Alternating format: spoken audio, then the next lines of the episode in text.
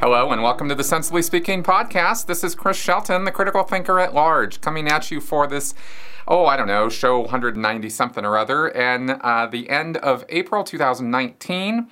And this week we are going to jump right into it. Oh, first, I have to say uh, this podcast is brought to you on Stitcher, iTunes, Google Play, and with video here on YouTube. And uh, yes, I am looking for uh, trying to get this onto more outlets. But uh, God, the logistics on getting podcasts out there is a little hairy sometimes. But anyway, this podcast is going to be about the subject of control. We're going to talk about control, various aspects of it, some things I've been thinking about. Kind of informal podcast. I made some notes here, but I don't have like a whole script or anything like that, like I've done in earlier weeks. Uh, we're just gonna we're just gonna gab here. And uh, you might notice, for those of you who are watching with video, that I am not wearing one of my usual sort of shirts. I am wearing an Avengers shirt this week. That is um, in honor of the uh, premiere of Avengers Endgame, uh, which I just saw last night with Melissa. And I definitely have to comment. I'm not doing full blown movie reviews anymore uh, because it really didn't seem to take with most of my audience. But um, but I'll tell you, man, this movie was perfect. Just perfect. I, I know there are people who will see flaws and see problems with it. I didn't see those. I, I laughed, I cried, I had very, very many emotional ups and downs with these characters that we have come to uh, know and love over the last 10, 12 years or so. Um, just absolutely amazing uh, wrap up to a whole phase of the Marvel Universe development. And if you're into that kind of thing, then I think you're just going to love it. And if you're not, well, you know, no big deal. Um, I obviously am. I'm still a geeky, nerdy guy at heart, and I see nothing wrong with that. And I see nothing wrong with letting my geek flag fly uh, freely because because um, I'm just really into that kind of stuff. So anyway, I just thought I'd throw that out there. We went and saw the first show yesterday. Uh, got tickets weeks ago, um, and it was just an amazing experience. The theater was packed. There was a st- there was a oh, you know everybody was applauding at the end of the movie. There were tears. I mean, it was really it was really an experience. So uh, that's all I'm going to say about it. No spoilers of any kind. You guys are just going to love it. All right. So now let's get into this. Uh, coercive control. Control. Let's see here. First off, you know, all right, destructive cults, totalist groups, high control groups, high demand groups, authoritarian groups. I mean, we use these terms and we use terms like coercive persuasion, coercive control. That term tends to be used more in the realm of domestic violence, actually, but the re- but the relationship uh, with an abuser and a spouse very very similar in so many ways to a cultic abusive relationship, as we've gone over so many times on the sh- on the the channel here. We use these terms, but you know, I never, I, I don't know that other than sort of giving a passing thought to it or passing definition, I don't know that I've really gone into detail about what is it that makes something, you know, coercive or, or uh, uh, controlling, overtly controlling. You know, like what's what's so bad about that? You know, you start breaking these words down, you start looking at the ingredients of it, and you see that it depends. It really depends. And uh, so. So let's get into this. What's this, you know, what is this all based on? This whole idea of these kind of groups and, and these kind of abusive situations people get themselves into. Um, and then maybe some situations that people get themselves into that they don't particularly view as abusive, and yet we look at it from the outside and go, oh man, come on. What's, what's up with all that? Well, to a great degree, it has to do with our ideas about control and compliance. Control uh, is the power to influence or direct people's behavior or the course of events. Uh, that's a noun definition of control, and verb definition is to is to determine the behavior or supervise the running of. Uh, funny enough, in Scientology, I really don't find a whole lot of issues with this definition of control that L. Ron Hubbard gave. I don't know where he got it from, but it's a it's a fairly tight, concise definition of control, and its its definition in Scientology is Uh, the ability to start, change, or stop something at will. Uh, and if you can do that, then you control it. And whether that applies to a, an object, a person, a, a, situation, an event, if you can start it, stop it, and uh, you know move it around or do whatever you want to do with it, start, change, or stop it, then you can control it. Um, all right, and compliance. What does compliance mean? Uh, of course, we have all the ideas of compliance in terms of uh, complying with rules or regulations, or we're a compliant organization. But in terms of people, compliance has to do with bending, pliant, being ply, or pliant is so sort of like you get this idea of a weed or a, a piece of blade of grass waving in the in the uh, wind or something. It, it, it, plies, you know, it's, it's, it's, it's able to bend. Uh, and of course, when you are making somebody comply to your will or your intention, then you are making them bend to your will. They, they are not uh, presenting resistance, they are going with the flow, right, so to speak. And you know, with the increased pace of our society and how we value and use our time, this has kind of led to an increased potential for us to be in situations where we will unthinkingly comply.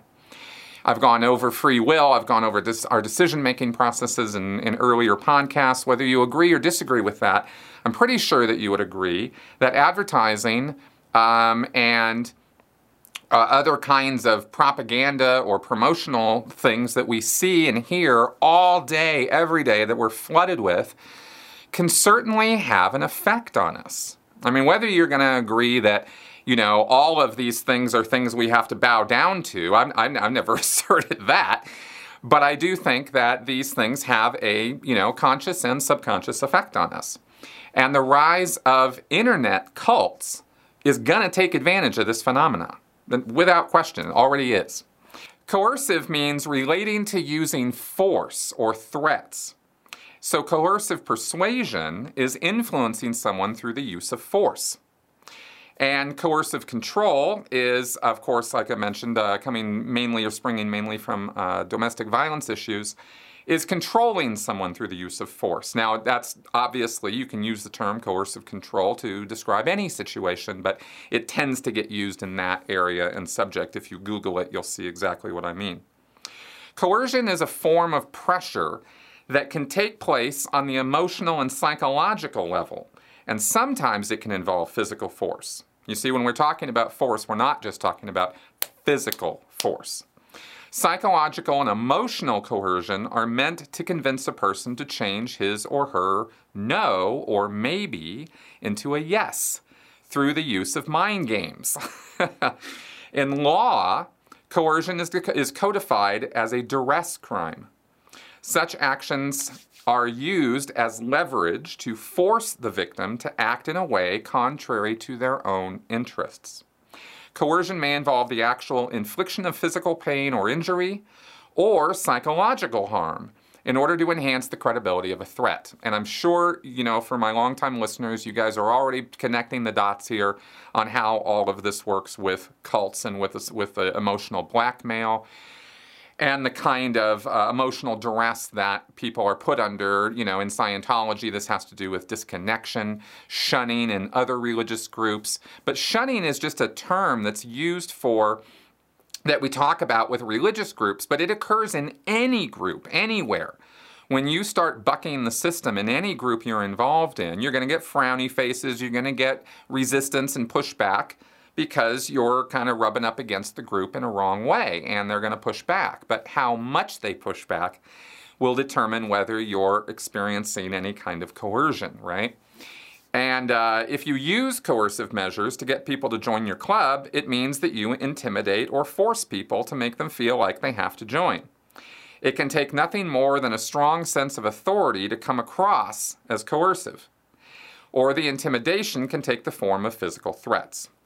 Now, in researching this, um, I'm not going to provide you know this big long list of references, but I did find this, and it was very very interesting. It was an article called "Coercive Persuasion and Attitude Change" by Richard J. Ofshe, a PhD, and I'll include the link on that uh, in the show notes at sensiblyspeaking.com. He says, quote, coercive persuasion and thought reform are alternate names for programs of social influence capable of producing substantial behavior and attitude change through the use of coercive tactics, persuasion, and or interpersonal and group-based influence manipulations.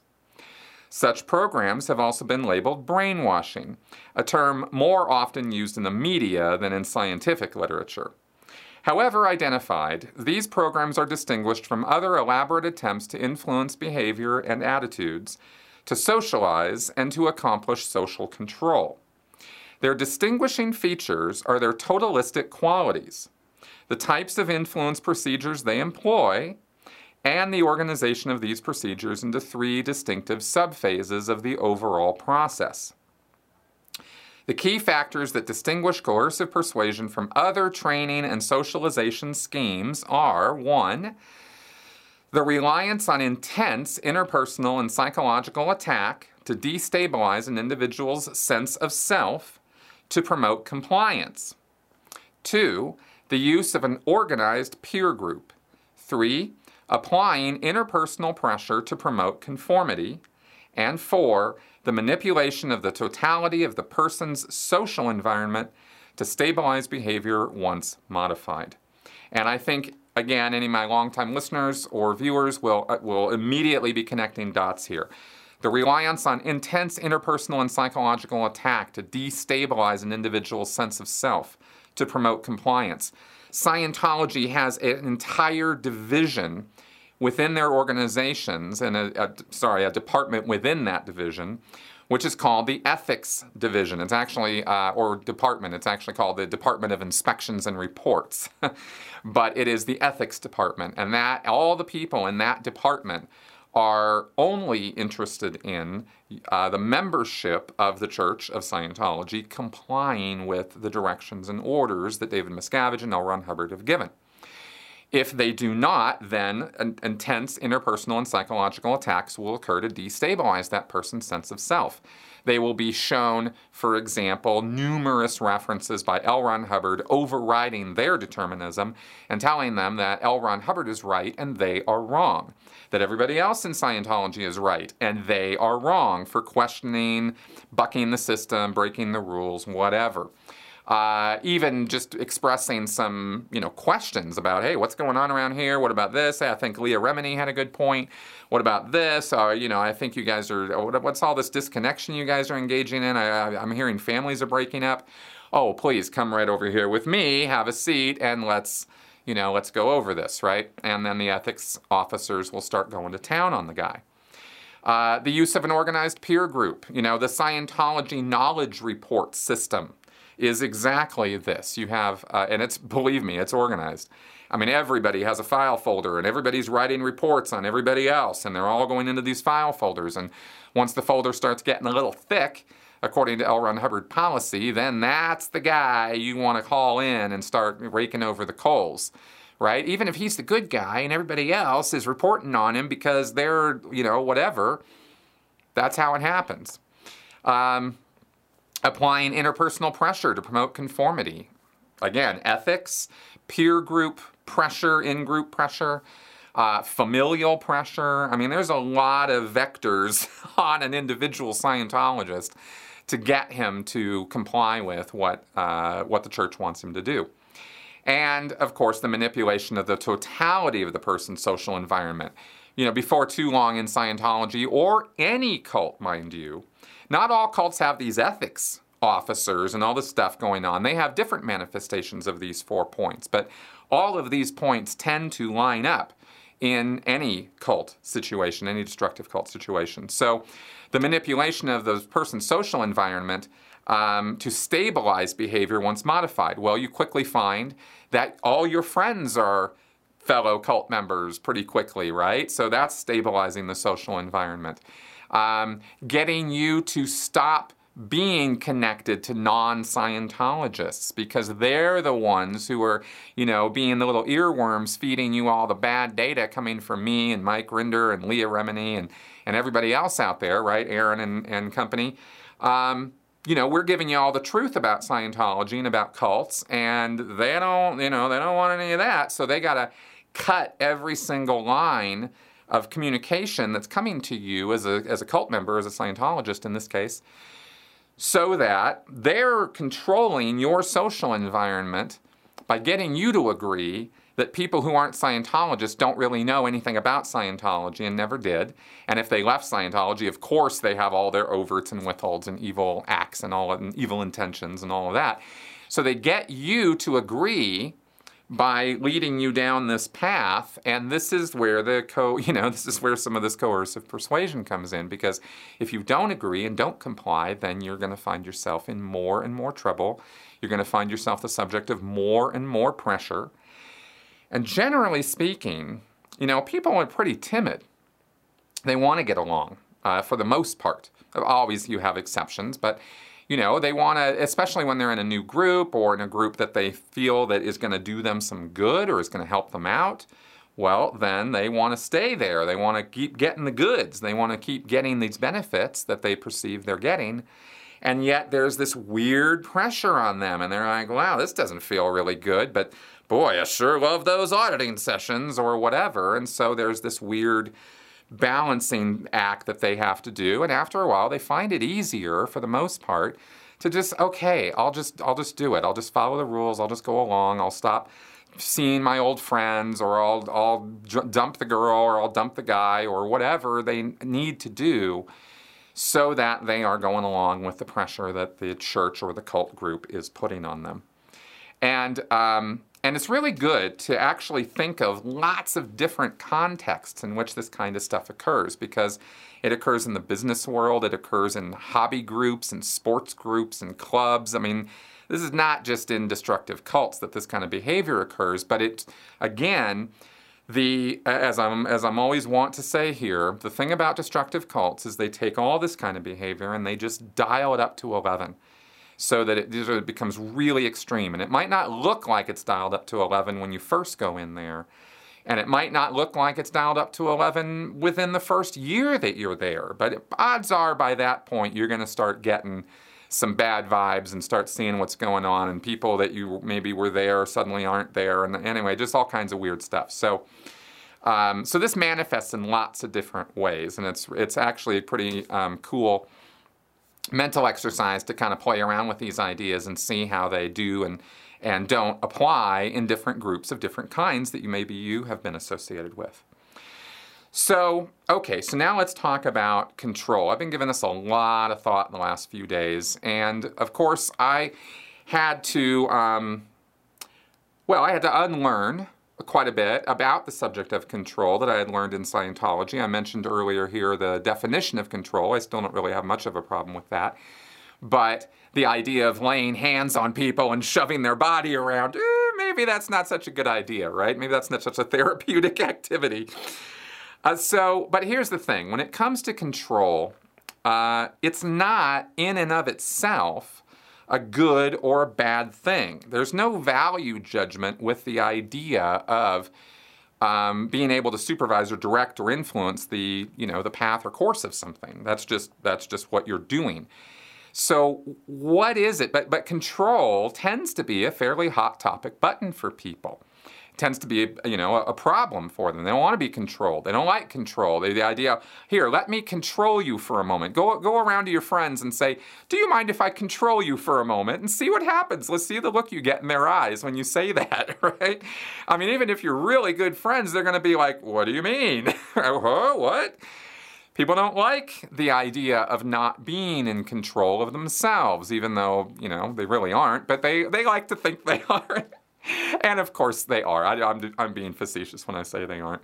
Um, you know, we are, we are uh, we are responsible for our actions, that sort of thing. We can certainly determine our own actions. So when it comes to somebody else taking over for us, you know, there needs to be some trust established, all that kind of thing. So it's so the thing about putting a value judgment on control is that context is everything. And I know I say that a lot during my podcasts, and, um, and I'm going to keep saying it because it's something that bears repeating continually. This is one of those things in critical thinking that is right up there with the importance of I don't know. I've said before, I've made videos in the past about the importance of the phrase I don't know. That is an incredibly important set of words in critical thinking. If you cannot say, I don't know, then you are not a very good critical thinker because there are things you don't know. There's things all of us don't know. And if we can't admit that and see that for what it is, we will never be able to then learn about that thing or acquire that new knowledge. So it is imperative that a person be able to recognize and acknowledge that they don't know things. Apparently, this is a real problem with some people. So, um, so that's really important. But I would say the next most important thing is to recognize in almost every situation you're going to run into in life and, and business and family and family and, and relationships and whatever, context is king. You know, what's going on in that entire situation? What's the environment? Who are the people? Uh, what are they doing? For what reasons are they doing it? I mean, all these pieces of context really, really matter. Um, you know, taking quotes out of context can sometimes alter their entire meaning. Uh, if you don't, or taking scientific studies out of context can alter their, your entire perception of the findings of a scientific study. This happens, unfortunately, all the time. I'll, I'll um, been listening to these uh, Sapolsky lectures, and he talks about the vital importance of understanding where things are happening, the environmental factors in in um, behavioral genetics and development. These are these are crucial. You know, you can you can make very learned statements about studies that are done uh, on a group of people in North Carolina, and say, well, this applies to everybody. Well, hold on a second. No, it doesn't. The studies, the findings of that study apply to the people in North Carolina. and you're going to find that they don't necessarily apply to the people in Norway. and this is a really, really important point. So, uh, and it gets missed all the time, which is why you hear me stressing it a little bit, okay? Uh, so, context is king in terms of determining whether any particular incident of control is a good use of control or a bad use of control, you see. Uh, that's kind of where I'm going with all of this. If I tell you, uh, I, you know, I dragged the woman down the hallway and she was resisting me the entire way, you'd probably get a pretty grim picture of me and what am I doing dragging this resisting woman down the hallway, right? And if I don't tell you, that she just broke into my apartment and set a fire to the place and wanted to kill everybody, then you know, then then it might, you know, you need the context in order to understand why it is that I would be dragging some woman kicking and screaming down the hallway of my apartment building and getting her the hell out of there, right? Um, context is everything. That's a really bad example, by the way, but I'm just trying to, you know, give a give a silly extreme example to demonstrate the point. So there are, coming back to control here, there are three factors that I think I've I've kind of identified here. And this is this, by the way, um, you know what I'm talking about right now is really just coming from me. I haven't I didn't go off and read a book or read a study or do this or do that and then come up with these three points. I just kind of thought about it and I wanted to share it with you guys and see what you had to say about it. So feel free to comment on what I'm saying here in the in the comments or at sensiblyspeaking.com because I am curious about your feedback on this. So, the relative value of control relies on three factors, I think. Intent, the consequences, and the degree of control. Okay, which uh, you know, I guess you could say degree has to do with like volume or something or how much of and how you know how much force or how much control, how much effort are you putting into the thing. Uh, okay, so let's talk about these. Intent, first off, this is a big one. Um, I posted a video. We're gonna we're gonna let's just dive right into this in terms of some examples and and and how I'm kind of looking at this.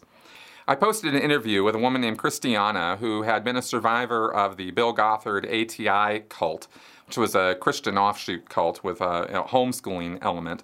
And we did a couple videos together, and they were really, really great. And Christiana was awesome in those. And that's been the, the highest you know, number of views uh, video that I've got on my channel. And as a result of the talk that we did and the, and the, the work that we did exposing the ATI abuses, there's a lot of talk in there about child abuse and about beating on kids or spanking them or disciplining them. You know, there's various words or euphemisms used for this, uh, depending on what generation you came from. You know, are you old school and you think, you know, spare the rod, spoil the child, or are you kind of more, you know, a more modern person who actually understands the science of it uh, and how and how bad that is for the for the kid? Well, you get all kinds of different replies on this. But one thing that I noticed, I mean, you get a million views on a video and you're going to get a lot of comments on it. And I have gotten a lot of comments and I pay attention to them. And a lot of, not a lot, actually far from the majority, but there is a certain subset of those comments of people who are justifying or rationalizing their, um, their child abuse uh, when they are beating on their kids uh, in an effort to discipline them or teach them respect. This is the kind of thing that I hear from these people. You know, how dare you show this video and call out the Duggars as abusive parents, and how dare you say that spanking is bad? I was raised in, with spanking, and it was perfectly good and, and wonderful, and it, and it didn't hurt me, so it's not going to hurt my kids. And, you know, this kind of completely fallacious uh, kind of thinking. So, my point here, where I'm getting to with this, is that their intent, though, I recognize, is actually a good, positive intent. Believe it or not, right? I'm not calling all these people monsters, right? I'm really not.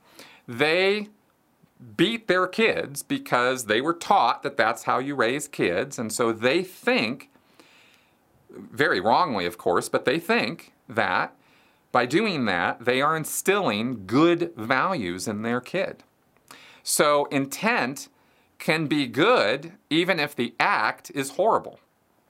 Um, intent can also, of course, be bad. You could have, you know, a con man intent. You could have a uh, I want to kill you intent. You could have all kinds of, you know, malicious intents going on there, and that would be a way to gauge the value of whether the control that's being exercised, in this case with the parent to the kid, is good or bad, right? What kind of value judgment can you put on it? Well, you can't knock the parents who are actually intending for their kid to be better. At least you can't knock them for their intent, okay? You can knock someone like L. Ron Hubbard for his intent because he clearly intended to rip people off. He clearly intended to make money off of their uh, disadvantages and take advantage of their gullibility and and their uh, will willingness to you know here take my money please just throw it at you know and having money thrown at him. Um, that's bad intent. That's not that's not good intent. So uh, so you have a, a spectrum there. Now, where I'm going with this, in case anybody's freaking out right now that I've just rationalized child abuse or something, I did not. I did not do that because where we're going with this is to the second point, which is consequences. And this is the part that we are the worst at. I mean, I'm talking about as human beings in general. We're awful at this. We have very, very limited abilities to predict future consequences, especially unintended consequences. Or consequences that we are wholly ignorant of, which go hand in hand with the unintended consequences. Because generally, when we understand what we're doing and we know what's going to be the ramifications and, and effects of what we're doing, we can predict where the person's, you know, like when we're controlling a child, for example, we can kind of predict what's going to happen. But when it comes to, um, you know, spanking kids, disciplining kids, beating on kids, however you want to put it, uh, there are all kinds of unintended consequences to this behavior that people are not generally aware of. And so they might have a good intent, but that doesn't mean that what they're doing is a good thing. The road to hell, as they say, is paved with good intentions, not bad ones. I mean, I'm sure Hitler, just because let's just go there, right? I'm sure he had lots of good positive intentions for you know him and his country and, and all of that. Uh, but you know doesn't make anything that he did any more right or any more justified or any more reasonable. So that's kind of where I'm going with this. Okay. For example, I'm not going to get into all the science of this because it would take way too long and bore the hell out of you guys, but it is clearly established now by numerous studies, which are only a Google search away. Do not go asking me to tell you where to find this stuff. Just go Google it, it's out there. There are tons and tons of these studies that show that beating on your kids whether it's a form of discipline, whether it's a form of instilling respect, whether it's just because you're inconvenienced and you are the adult and they're the kid, so you feel you have the power and authority and right to do whatever you want to to them, whatever your intent, good or bad, the consequences of beating on kids are uniformly and routinely negative. And the fact of the matter is that if they have the right genetic makeup, the right genes and the right sequences, you can actually beat your children into a life of clinical depression or clinical rage or antisocial. You can actually beat somebody into becoming an antisocial personality. That's just a fact. That's a biological fact. It is not my opinion, and it's not some libtard snowflake woofy woofy wuss viewpoint. It's science. Look it up. Those kind of consequences were not known about 20, 30, 40 years ago. Fine, right? At least not to the general, broad, wide public. Now they are. So at this point now, just to kind of harp on this, this thing about the child abuse since I brought it up, at this point, any parents who are engaging in that activity are basically willfully ignorant of the science on it. And that is why that behavior at this point in time, with everything we've learned, is just barbaric and dark ages. That's all it is. It's dark ages thinking. And we have way too much dark ages thinking going on these days. All right, so consequences, right? Intended and unintended. Are the consequences of the control that you're exerting on this individual or situation going to be good consequences in the short, medium, and long term, or are they going to be bad consequences? Do you know what those consequences are? Do other people know? Can you find out? These are things that we should be a lot more curious about in exerting control on things, okay? And then there is the degree of control. You can have perfectly good intent and know that there are good consequences for what you're doing. But if you know, again, with the child thing, just since I'm kind of running with that as the analogy, there are probably hundreds of analogies I could have come up with for this, but I just kind of honed in on this one. If you pick up your kid too hard and you go yanking him on, you know, by his arm, well, you could break it, right? That's too much control. That's too much degree of control. So, a proper amount is also very, very useful and helpful in determining whether uh, a situation or a context is a good use or a bad use. All right, so now let's talk about cults. Let's go away from the kid thing and let's go to cults, right? Uh, or high control groups, right? Because that's one of the terms that we use to describe some of these um, destructive cult groups. Uh, a high control group. I was talking to my friend Jeff today about this, right? I mean, there are a lot of groups out there that exert an incredibly high degree of control over their members, but are not what we would call destructive cults. The Marines, the military, for example, I mean, a great example. I mean, they're good intent, consequences, mm, you know, we could argue all of that. But in general, the, at a theoretical level, right, at a sort of like at the at the at the base level of what is the military, what's it all about, why are people treated the way they are when they're in it. You know, there is informed consent. You do know, in other words, what you're getting into when you sign up for the military. If you don't know, you could have found out. It's not any big secret what life is like in the military. Uh, it is a huge secret what it's like in a destructive cult. That is a key difference right? So we so you could call the Marines or the Navy or Army or whatever, you could call them a high control group. And yes, you will then see instances of what look like cult activity, cult control mechanisms, cultish behavior, for sure.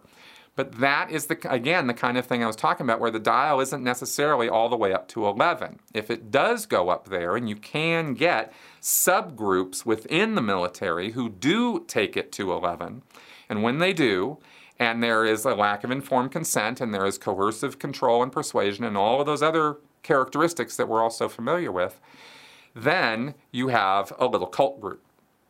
That's not good. because then people's self determinism, free will, whatever you want to call it, is being overridden. And they never agreed to it in the first place. And it's not something that is a positive thing for them. It's going to have bad intent, unintended or unintended consequences. And the intent you have to start questioning at that point. So, the, you know, so you see the dividing lines here. And unfortunately, one of the things that occurs with this, whether it is within a family situation, for example, or whether it's in a uh, a really tight group situation is the cyclic aspect of it. The new guys come in, they learn what this is all about, and then they grab the torch and then they run with it and they continue the abusive situation because that's how they were indoctrinated. And that's how these kind of things get started and how they, how they continue to occur. One of the things I also was starting to think about with this is the degree of responsibility for that control or for the um, effects of the control. This is a really good sign or, or red flag, as the case may be, for whether you're dealing with an honest group with integrity or whether you're dealing with um, individuals or a group who are of malintent or who don't really have your best interests at heart. Responsibility is key for this. And it was really interesting. I started thinking responsibility, duh, ability to respond, right? How do they respond to things? If you call them out on this thing, you know, they, something bad's happened. Some consequence was was not a good consequence. There was a, there was a bad unintended consequence. You want them, the person who was responsible for that, the person who engaged in that, activity that made those people do that or made that person do that and have that bad result or bad consequence, you want that person to be responsible for it. To say, yes, I will respond to this complaint. I will say, yes, I'm the one who did that, and here's why I did it, and here's what was going on, and da da da da da, right? And if you and you know immediately with, with groups like Scientology that that's not what happens. It's victim blaming 101. That's what goes on in these destructive cults. It's, they're never responsible for any of the bad things that go on in the group, ever. Look at Scientology. It's a picture perfect example of what I'm talking about. We call them out on countless numbers of abuses, human rights violations, civil rights violations. Nope, not us. Never had anything to do with Scientology. It was all them. It was always them, right? Um, the Danny Masterson rape case right now. Hello? Right? It's all about blaming those victims. Danny Masterson's not responsible. He didn't do anything wrong. He shouldn't go to jail. In fact, he should get his TV show back. I mean, we got the public at large getting into this. I mean, you know, highly irresponsible people. So that is another thing. It's not it's not really the same thing as intent, consequences, and degree, but it is another red flag or flag indicator you can use to gauge okay, or we got we, we got a good control situation going on here, we have a bad control situation.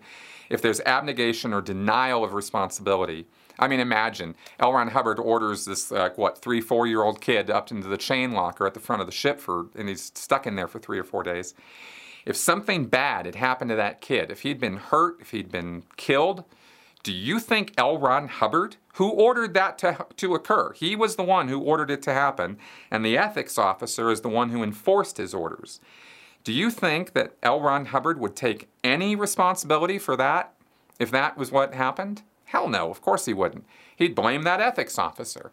And the ethics officer, idiot that he is, would take the blame for it because, of course, we can't blame L. Ron Hubbard right? So that's another aspect of, of what goes on in these cults is that the group members are get so twisted up in their understanding of what's going on and their relationship to the group and what's going on that they get this very that they're willing to take on responsibility for things that they were never responsible for shouldn't have been responsible for shouldn't have been in their position in the first place right? Uh, and this is all again blame the victim 101 Okay, so, and just in case uh, anybody, I, I mean, I didn't mean by that that in that little example I just gave that the ethics officer there has no responsibility for it. You don't get to walk off with, I just, just following orders, Nuremberg defense. I was talking more about when the victims are being blamed fully, right? Like the Danny Masterson case. That was more what I was talking about there. So, you know, Hubbard talks about responsibility being knowing and willing cause over, you know, matter, energy, space, time, life, and form, right?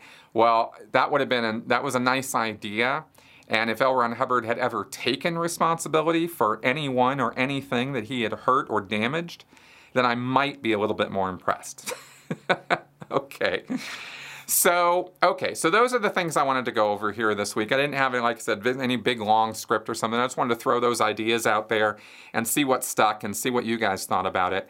I think that these, um, I think that these are are important things to look at.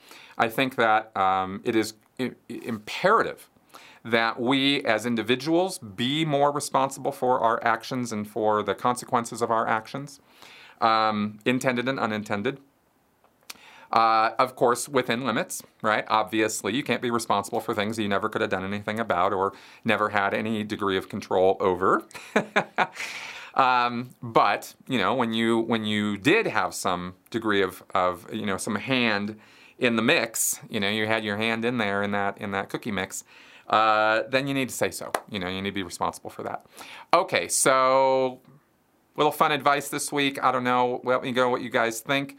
Uh, and if you're finding my channel, we're going to wrap up here. If you're finding my channel informative, educational, and entertaining, please consider supporting me through Patreon. It is what keeps the lights on and the doors uh, open and closing, and the cameras rolling here, uh, and allows me to do all this uh, wonderful research that I can pass on to you guys and think about these things and pass that on to you guys too and get your feedback on it.